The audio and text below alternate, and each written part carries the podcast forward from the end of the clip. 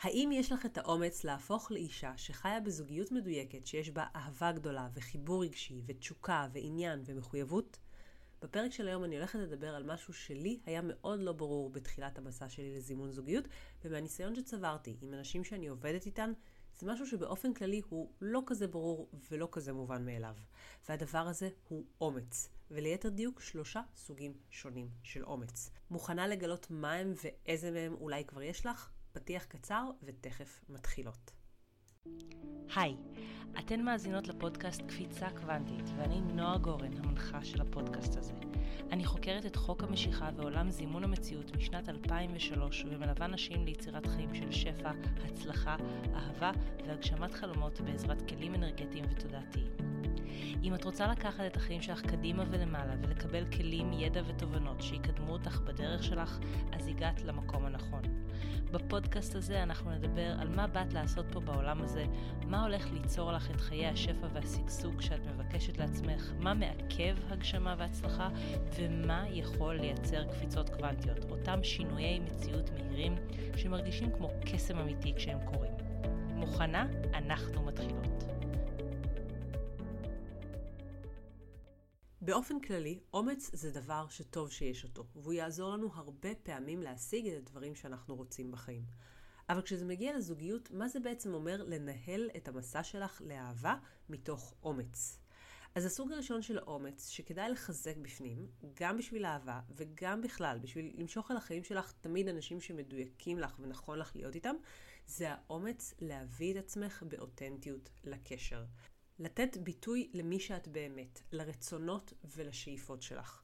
והסיבה שזה דורש לא מעט אומץ זה כי את כבר יודעת וזוכרת שחלק מהאנשים, האותנטיות הזאת שלך תרחיק אותם.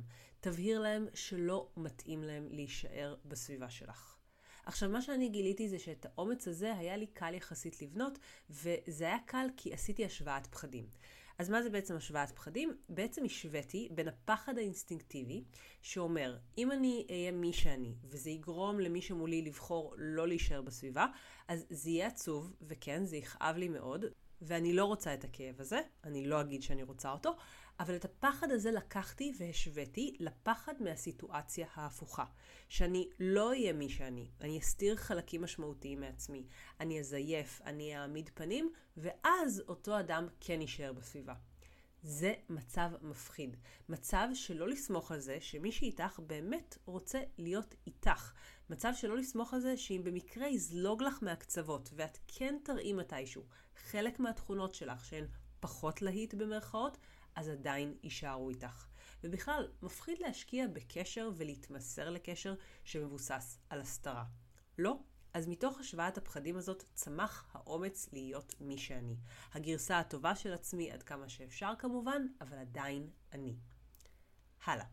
הסוג השני של האומץ, שבלעדיו שום מערכת יחסים משמעותית לא יכולה להתקיים, זה כמובן האומץ להיפגע.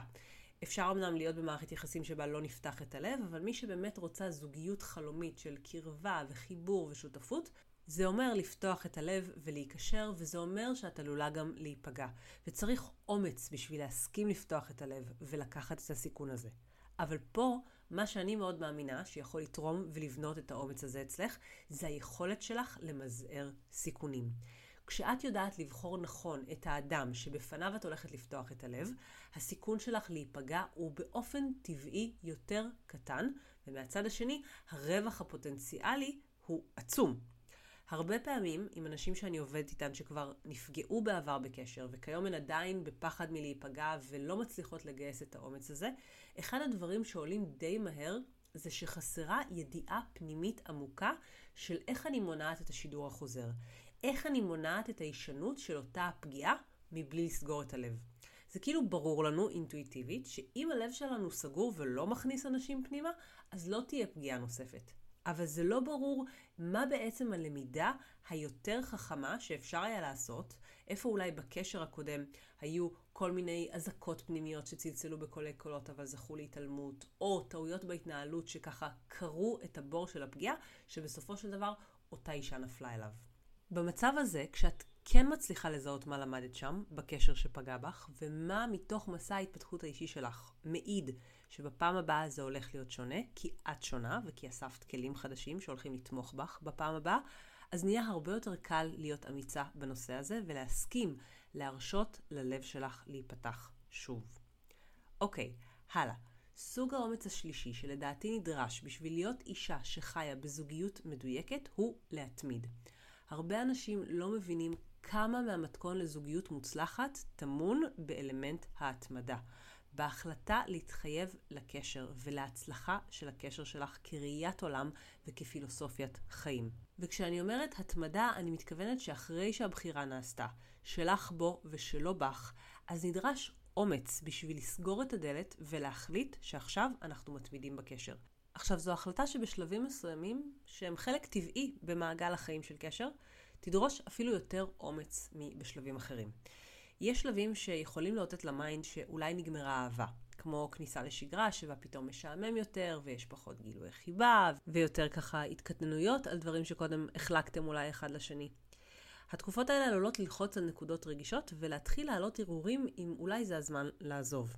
אבל בסופו של דבר קשרים ארוכים תמיד יהיו מתובלים בתקופות שהן פחות טובות ויותר מאתגרות.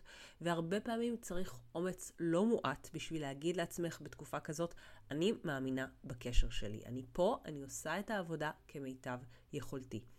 זה דורש אומץ כפול כי זה גם אומץ מול עצמך, להגיד אני פה, אני לוקחת את הסיכון שאני אשקיע, ואולי זה לא יישא את הפירות שאני רוצה, ובדיעבד אני אעמוד מול המראה ואגיד טעיתי והשקעתי מאמצים בכיוון הלא נכון, בקשר הלא נכון.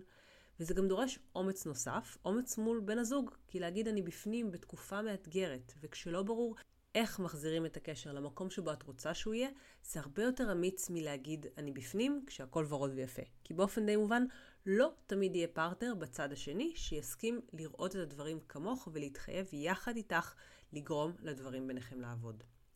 אז אלו היו שלושת סוגי האומץ לאישה שחיה בזוגיות מדויקת. אם נהנית מהפרק, בבקשה תעבירי אותו הלאה למי שיכולה להתעניין בו גם, וכמובן, אם הגיע הזמן עבורך לקחת את הנושא של זימון קשר מדויק ואהבה מרגשת צעד ענק קדימה, ולקבל את כל הכלים שיאפשרו לך ליצור בחיים שלך את הזוגיות שאת באמת רוצה וחולמת עליה, אז אני רוצה לוודא שאת יודעת שאת העבודה הזאת של זימון אהבה זוגית מדויקת אני עושה באופן יומיומי עם הלקוחות שלי בתוכנית הליווי לאהבה.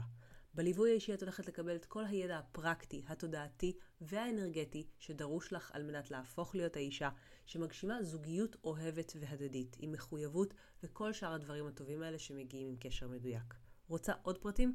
לחצי על הלינק שמחכה לך ממש כאן בטקסט של הפרק ונמשיך משם.